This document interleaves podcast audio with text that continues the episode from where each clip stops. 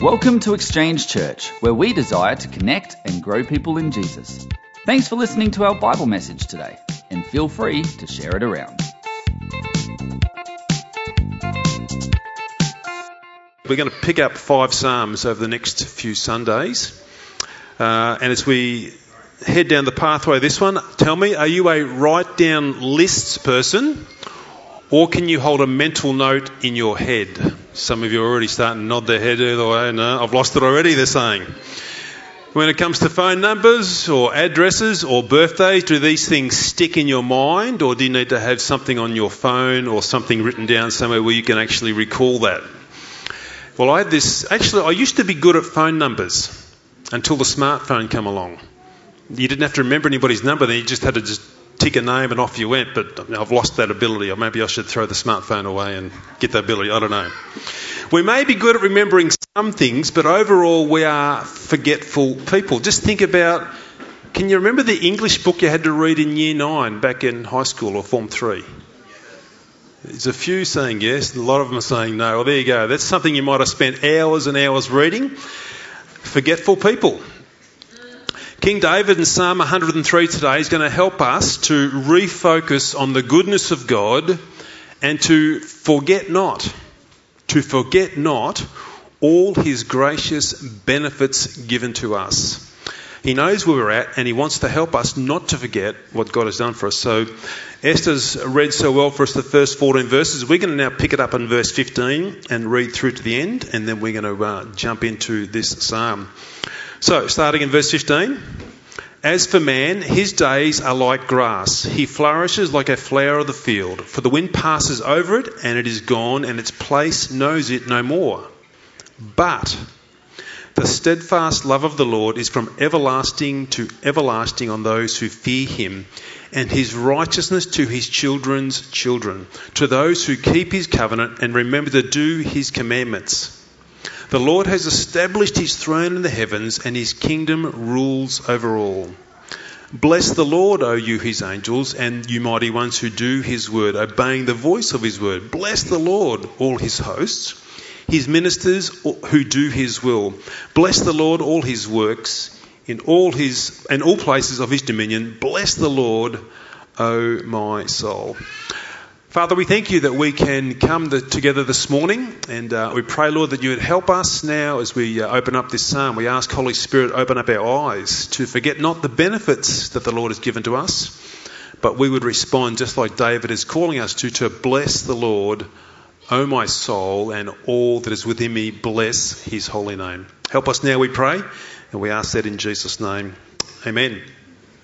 Okay, as I said, next five Sundays we'll spend on the Psalms. Psalms are a very much loved part of the Bible.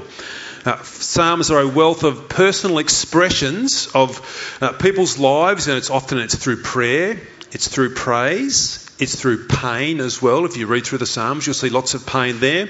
Uh, you'll see God's providence also working through the Psalms as the psalmist expresses that out. And all of these Psalms here, as it were, are expressions poured out to the Lord with hearts overflowing with very often praise or they're reeling in pain as well uh, as they open up to us what's happening in life and where they're at at that particular time. And I think really it's because of this realness and rawness of the Psalms that we actually uh, readily identify with them because we can feel what the psalmist is going through very often we can actually mirror our occasion with their occasion in a, in a life situation, and, and we can hear them sort of pouring their pain out or pouring out their joy, and we can actually identify ourselves with them, and we get great comfort as we read through the Psalms and we see what's taking place there. They're a precious thing for us. Psalms also, though, are very instructive for us as well. Not only is it the expressions of the heart, but the Psalms teach us about God, who He is what He's done, how He works, what He commands from us, and a whole host of other things we are taught about the Lord as we read through the book of Psalms. The Psalms teach us about the nature of this world. The Psalms talk about uh, the fallenness of this world that we live in as well. So it covers all this range of life and where we find ourselves in.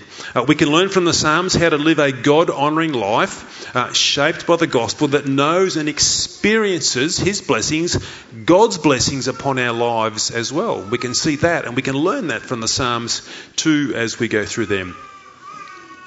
Psalm 103 is a well known psalm written by King David uh, probably 3,000 years ago when David put this together. It doesn't seem, though, like it's a situational or an occasional psalm. And what I mean by that is sometimes these psalms are written uh, for a certain situation. If they were going up the ascent of the hill to the temple, they'd have this psalm that they would sing as they walked up the hill going to the temple.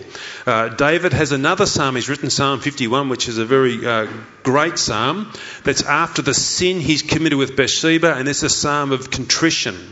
It's a psalm of sort of, you know, thanking God for the forgiveness he's received for the horrendous sin and situation that David found himself in. So some psalms are written like that way, but not this psalm. This one from 3,000 years ago, it just appears like David has sat down under the inspiration of the Holy Spirit at this particular time, and he's just been writing down some thoughts that he'd been meditating upon just thinking about God, and these thoughts have come to him. Obviously, he's very talented when it comes to writing, and he's sort of given here some heart opening thoughts that have just, as it were, overflowed onto paper. Sitting, thinking, meditating, reflecting, and he just starts writing. And I'm so glad he did, because it's here for us to see, 3,000 years later, uh, what David's written. And what's he done here? He's given us a psalm of praise to the one true God. It's a psalm of blessing, recognizing the goodness of God. And as we think about that today, here's where we're going to head. It's this God is worthy of all praise for what he does for us through Jesus Christ, his Son, both now and forevermore.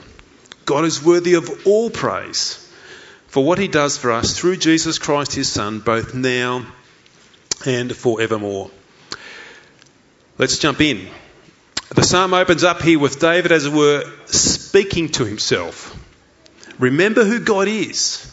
Remember what he's done, is what David is saying to himself. Verse 2, he says there, Bless the Lord, O my soul. David's talking to himself. Bless the Lord, O my soul, and forget not all his benefits. It's as though David's reminding himself here, as he's thinking through these thoughts and putting this down, he's reminding himself here of the personal blessings that God has done for him, the good things that God has done for him. Bless the Lord, O my soul. Now, in the next few verses, he begins to outlay what does this look like in David's life. Now, I'm going to move over these some of these a little bit quickly, and I'm going to come back to a couple and talk about more. So, I'm not moving them quickly to say, well, they're not, they're nothing. I'm just going to try and step this through, and we'll get to some important parts. Verse three, he says there, uh, who, what, what does God do? He forgives all our iniquity and all our evil. We'll share some more of this in a moment. Second part of verse 3. Uh, forget all his benefits. He heals all our diseases. I'll say some more about that in a moment too, because you might have some questions on that one. Verse 4. He says there, He redeems my life from the pit. What's he saying there? He's probably saying, God has rescued me from hell. Because David's got a real thought here about the redemption of God or God's salvation coming through this. We can also interpret that to say, hey, God also rescues us from the pits of life at times in the sense of despair and depression as well. God can rescue us from those sort of pits, absolutely. Second part of verse 4, he says there, I'm crowned with steadfast love and mercy.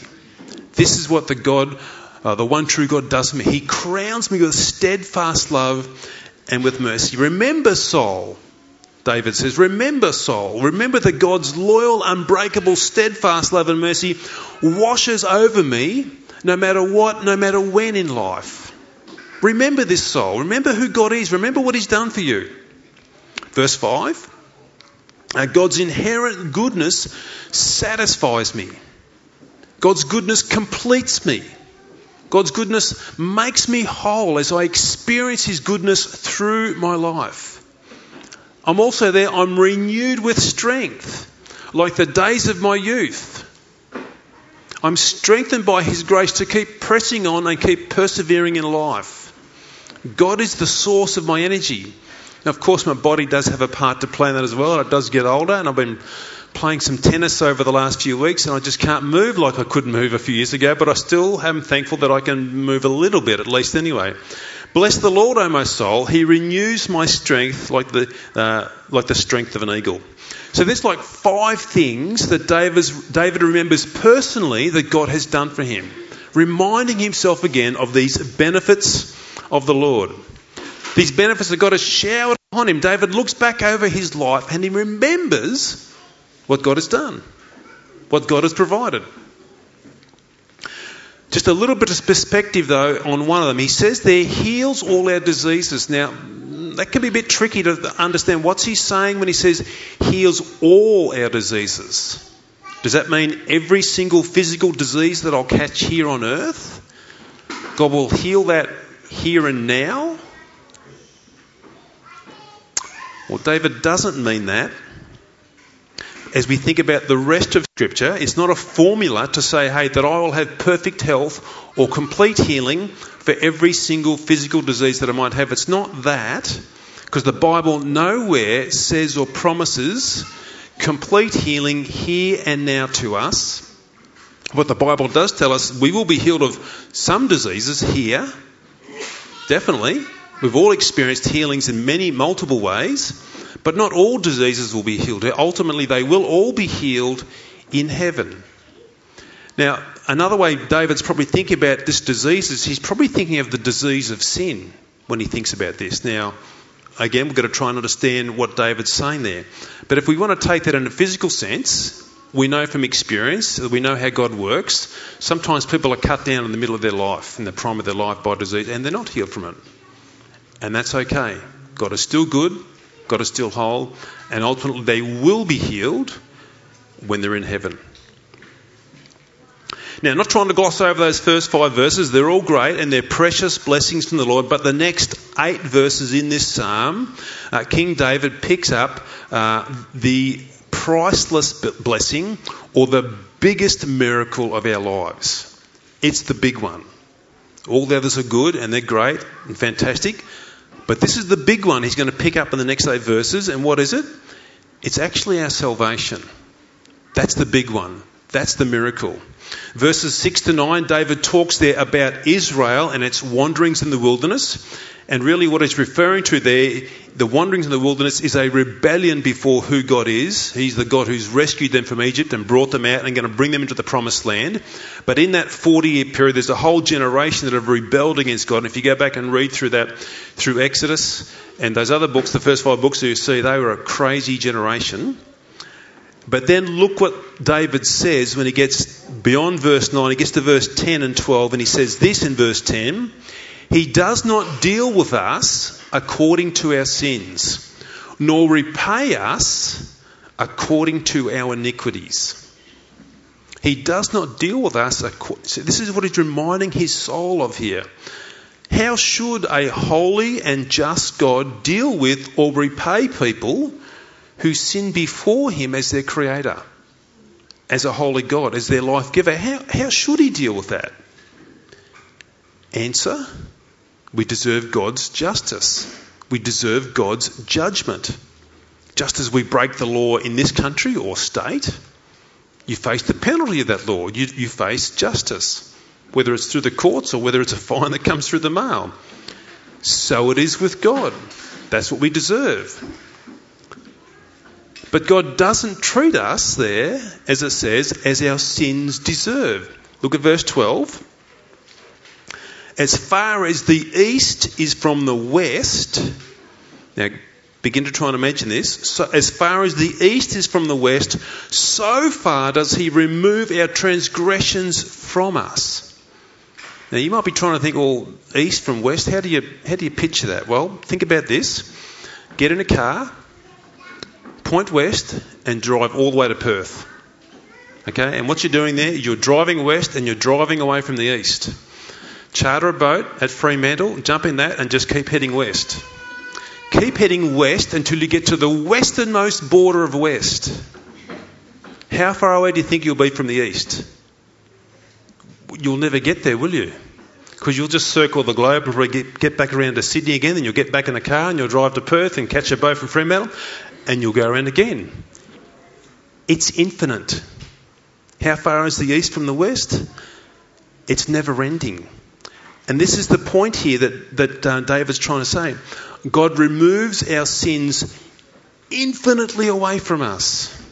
It's not just in the next room sort of still trying to lurk there and drag us down in condemnation. No, God removes our sins as far as the east is from the west. It's removed infinitely away from us. All of our lying, all of our gossiping, all of our jealousy, all of our lustful thoughts, all of our self centeredness, all of our anger, and a whole host of other things that we're guilty of.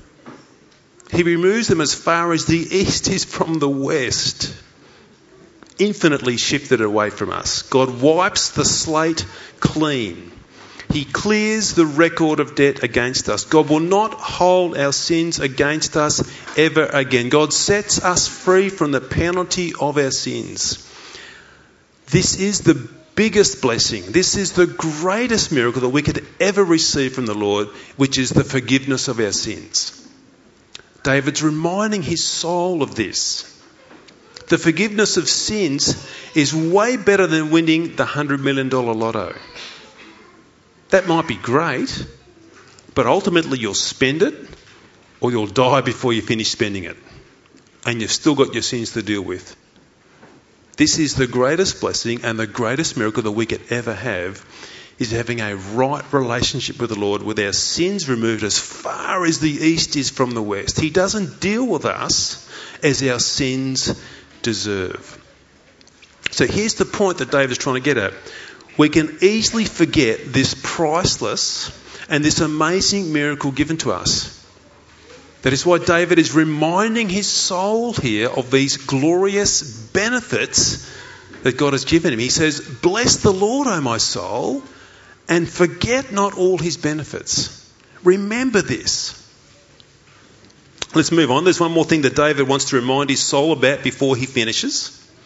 And he contrasts us here as people who are what? Finite beings, yes, with eternal souls, but our body, the, the vehicle that you can see uh, in all of us, is finite. It's growing old. It's wearing out very quickly. But in comparison here with the eternity of God, God goes on and on and on and on. He says in verse 15 and 16, What are we? We are like grass grass that blooms for a little while and then the wind dries us out and blows us away. You go plant some grass and it comes up with a big flurry and flourishing and it's green and it's lush and it's vibrant. It's sort of like us in the youth of our days, and then things begin to dry out. We stop watering the grass, and yep, the grass dries out and the wind blows it away. David compares this, though, here to God's eternal being in verse 17. He says this but the steadfast love of the Lord is from everlasting to everlasting to those who fear him and his righteousness to children's children. David's reminding himself here of the eternal nature of the Lord. We are like grass. We dry out, we fade, we're blown away. But the nature of the Lord is from everlasting to everlasting. There is no end when it comes to the Lord. We come and go so quickly, but the Lord is timeless. David commands his soul here again Bless the Lord, O my soul, for he is an eternal God. Remember that, soul. Remember that. Now, this verse is really helpful for us too because there's, there's, uh, there's a pathway through this psalm that David's wanting us to see as well. King David would help us to focus on this driving force in God in this hymn of praise. And we actually see this driving force through this psalm here that David's reminding himself of in verses 4, verses 8, verses 11, and verses 17. We've got 17 back up on the screen there for you, or in your Bibles, and you'll see there it says right at the start, but the steadfast love of the Lord. You'll see the word steadfast love of the Lord in those four verses four times to get the four fingers up, not five, four times, God makes it clear that his benefits that we're not to forget are driven, motivated by God's steadfast love for us. God doesn't give us these benefits because He has to. No one is forcing God's arm up his back and saying, "All oh, right, God, you've now got to give those benefits to those people you created." No. God doesn't give us these benefits because it's part of His job description. Okay, Lord, here's what you've got to do. You must love them. That's your job. No, that's not in the job description. God doesn't give us these benefits because He needs us to somehow complete God. God doesn't give us these benefits so somehow that we'll make Him feel better about Himself because of the things He's given to us. No. God lavishly pours these benefits upon us because He freely loves us. He's not compelled to love us. Nothing forces God in our direction. There's nothing about us that's attractive that now God says, because I've seen that in that person, now I will love them. No. God sets his affections upon us out of, his, out of the free choice of his will. He makes an active decision I will love these people, regardless of who they are. And when he makes that choice, in his own free will, not by anything he sees in us, by his own free will, we become the benefit of all of God's love. Not just a couple of percent, not 50%, not even 95%. It's 100% of God's love is now directed towards us. This is why David can sing, Bless the Lord, O my soul, and all that is within me. God's steadfast love drives all these benefits towards me. Not because of who I am, not because of what I've done, because of who He is, and He just wills His love upon me. David says, Bless the Lord, O my soul. What a glorious God who would do that. That's why, as he remembers this, he bursts out with this psalm he begins to write it down. He can't begin to contain these thoughts. He's got to get them onto paper. He's got to get something out now because he can feel this, as it were, bubbling up within him. I've got to let it out. Soul, bless the Lord. How do we know those benefits? Or how do we know this love of God? How do we experience all that God does pour upon us, even as we read through this psalm? How do we know this? How do we experience this? It, it, again, for us, this could be just words on paper. How do we know it? How do we experience it? Well, Jesus Christ is the only way to know God. Jesus Christ is the only way to be reconciled to God and also to experience all the benefits of God come through Jesus Christ alone. How does God remove our sins as far as the east is from the west? Does He somehow sort of reach into my heart and just rip them out and take them away and that's it? No. Someone, because we know God's a God of justice, we saw that before, someone has to take our place to pay the price of those sins. Jesus does that for us. He goes to the cross and he bears the full punishment that our sin truly deserves. Nothing short of it. And that's what Jesus does. He meets all of God's justice there. And that's here where we see God demonstrate his love for us in the clearest possible way in Jesus. Come with me to 1 John 4 and see what John the Apostle writes here, talking about the love of God. He says this In this, the love of God was made manifest among us. What's John saying? How was God's love made known here? John says, In this, the love of God is made known among us. What is this? That, what is this? That, that God sent his only Son into the world so that we might live through him. How is God making his love known to us? By sending his Son into the world so that we might live through him. That's where we see God's love evidenced for us in Christ. But then he goes on to verse 10, he says this In this is love, he's talking about God's love. In this is love, not that we loved God, so get the order right. We didn't first love God and now God loves us. That's not what John's saying. In this is love, not that we loved God, but that he loved us first and sent his son, Jesus, to be what? You're saying that's a big word up there. Propitiation, what does that mean? Well, Jesus came to absorb God's justice, God's right justice in our place. He came to bear God's judgment upon himself in our place to shield us from that judgment. We will not have to face that judgment of God because Jesus faces that for us. What's the love of God so vividly demonstrated here for us? God sends his son Jesus. Jesus takes our place in the cross. Jesus makes all these benefits now available to us. How do I know God loves me? He sent Jesus. How do I know God loves me? Jesus took my place on the cross. How do I know God loves me? Jesus now lives in my heart by his Spirit. This is where we see the highest expression of God's love. Do you want to see God's love? You look to the cross. God sends his only Son, his beloved Son, the Son that he loves fully and freely, the eternal Son. And that Son makes salvation and all of its benefits now freely available to us to receive them. And you see, when I know the Lord or when I see Jesus like this, it changes everything. It absolutely changes everything. When I look at a tree outside, it's not just a tree. What is it? This is a creative miracle of God showing His glory into this world. That I can plant this seed in the ground and within this seed, God has created the, as it were, the, the, the, genus of a tree that grows up and produces leaves and produces fruit, and I can pick that, I can eat that. It's not just a tree. This reflects the glory of God when I see that. This is the change that Jesus makes when we actually begin to see who He is.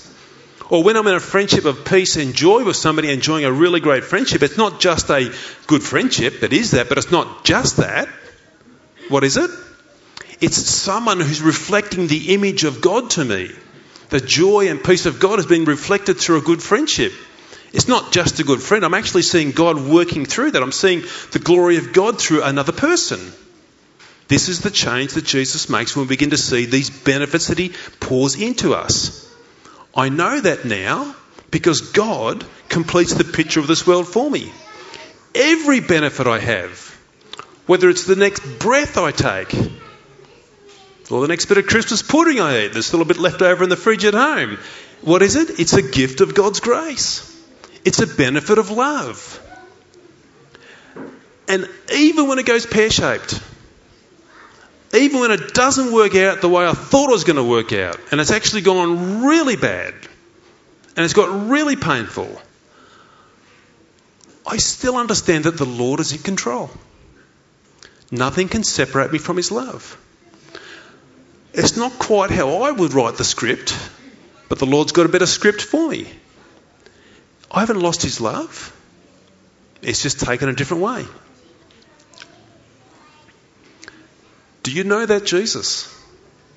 Do you know that Christ?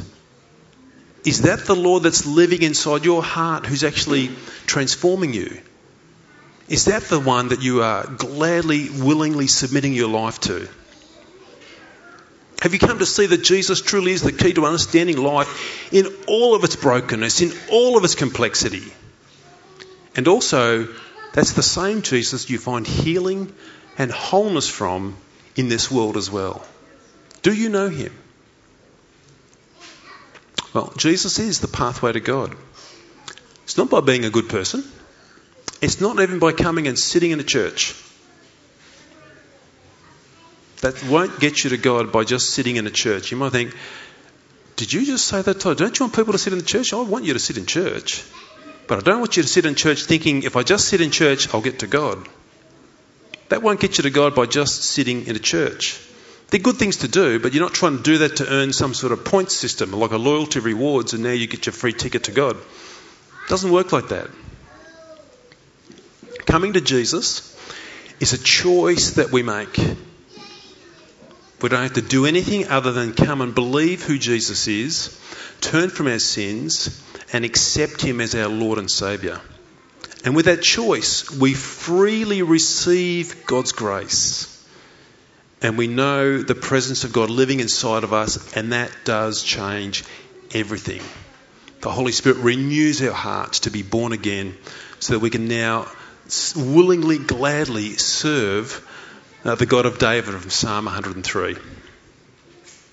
So, why is Psalm 103 good for us today as we think about that? Well, see, when we fully get what Jesus has done for us, it should be a natural response here, like it is for David, for praise for his great love in rescuing us from sin and Satan to, as it were, come out of us. It should be a response when we actually appreciate what God has done for us. Because this is what King, David, King David's doing. He's recognizing afresh here the glorious salvation that God has provided him, and he, as it were, he's preaching that to himself. He's reminding himself again. In verse 1, he says, Bless the Lord, O my soul, and all that is within me, bless his holy name. He's talking to himself, he's preaching to himself. He's saying, Get a hold of this soul, get a hold of these truths, and with all my might and all that is within me, Bless his holy name, soul. But King David knows where we live. He also understands the world we're in. That's why he says, Forget not, forget not all his benefits. Because why? We are forgetful people. It's part of the broken world we live in, it's part of the brokenness we have. Our minds are weak. We are so easily distracted, particularly in Western culture, are we easily distracted. We easily forget the important things in life, namely God. God's sort of there, but he sort of slips down the list a bit. Uh, we have a million hobbies and leisures and pleasures coming at us from a whole multitude of directions. Who knows how many gifts and gadgets you've received from Christmas to occupy your mind and to do new things with. Uh, we're busy planning camping trips and our next online shopping splurge and the next vacation.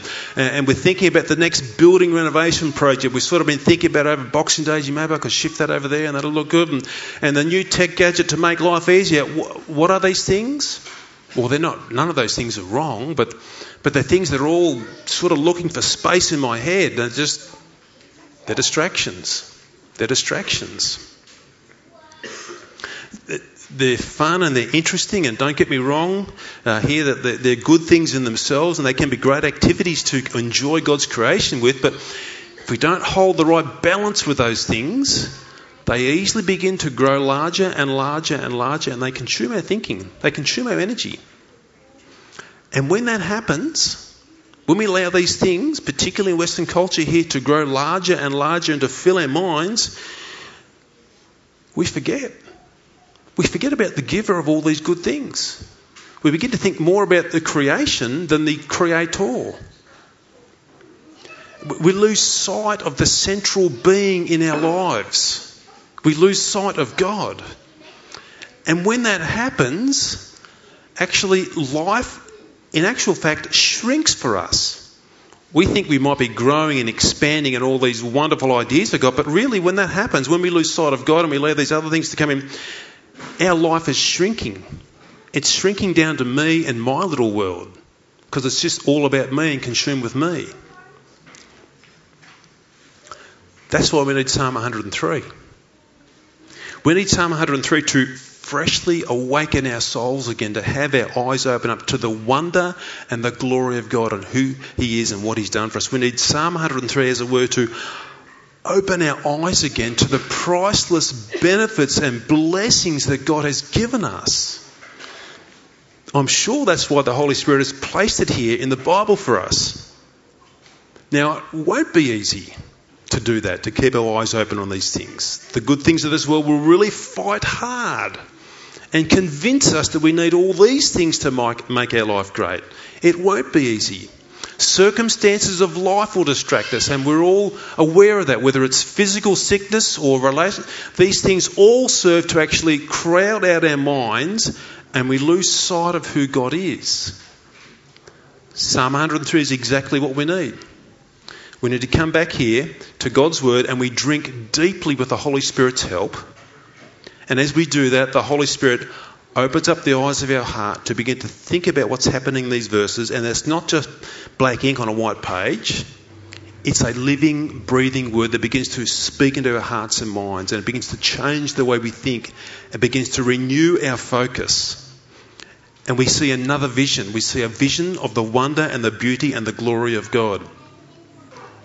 What is Psalm 103? It is a great place to start for 2024. Bless the Lord, O my soul, in verse 1. Bless the Lord, O my soul, and all that is within me. Bless his holy name. Bless the Lord, O my soul, and what? And forget not all his benefits. Don't forget what the Lord has done for you and what he continues to do for you. What is the year 2024? Let's make it a year where we think about, focus on the glorious benefits the Lord has given us, both here, now, and also into a glorious future that awaits for us. And then from let our hearts sing with an anthem of praise. Why? Because of God's steadfast love that carries and drives all of these benefits towards us. And so vividly made known to us through Jesus Christ, his Son. And I'll guarantee you that if you can focus on the Lord in this way, fight off the distractions, get them in balance, your perspective on life will change. It will. Our perspective in life can be really hard and difficult because of the circumstances, but we come back and we fill our hearts up with truth. We allow the Spirit to work in that truth, and it just changes the way we see things. They're still there, but all of a sudden they've got a lot smaller, and God's got a lot bigger. And the peace of Christ comes in and actually steadies me now to, to face that. And with that, let our hearts overflow with worship, with worship and praise, no matter what we're going through. Bless the Lord, O my soul, and all that is within me. Bless his holy name. Let's pray. Father, we thank you that we can come on this last Sunday in the year 2023. Father, we thank you for Psalm 103. We can think about, Lord, we say, bless you and all that's within me and forget not your benefits. We can look back over 2023 and we can think of all the hard stuff, the difficult stuff, the painful stuff, and it's real, it's happened, it's true. We're not going to live in denial. But we can also focus on your grace that's enabled us to persevere through every single situation. And for some of us, that's been the loss of a loved one. But your benefits have carried us through that. For some of us, it's been the loss of a job, but your benefits have carried us through that. For some of us, it's been the loss of a relationship, but your benefits have carried us through that. Lord, we can sit here right now and I pray, please would you let your Holy Spirit work in our hearts, Psalm 103, that we would speak to ourselves. We would preach to ourselves the good news of Christ we would just reflect again on the greatest miracle that we have received. That our sins have been removed from us as far as the east is from the west. Satan can come and he can try and condemn us and crush us with guilt. But we've got a steadfast God whose steadfast love has removed our sins from us as far as the east is from the west. And he doesn't treat us as we deserve. Was that? Because of, it, because of his love to us, he sent his son to pay the price of our sins so we now can enjoy this glorious relationship with him. Please, Lord, let our hearts overflow with singing and praising and glorifying you in this. And may we move into 2024 in that attitude, Lord. Bless the Lord, O my soul, and all that's within me, and forget not his benefits. Father, we ask that, we pray that now in Jesus' name. Amen. We hope you found today's talk challenging and fruitful. Don't hesitate to get in touch by visiting our website or sending us an email. But we'd love for you to join us in person as well.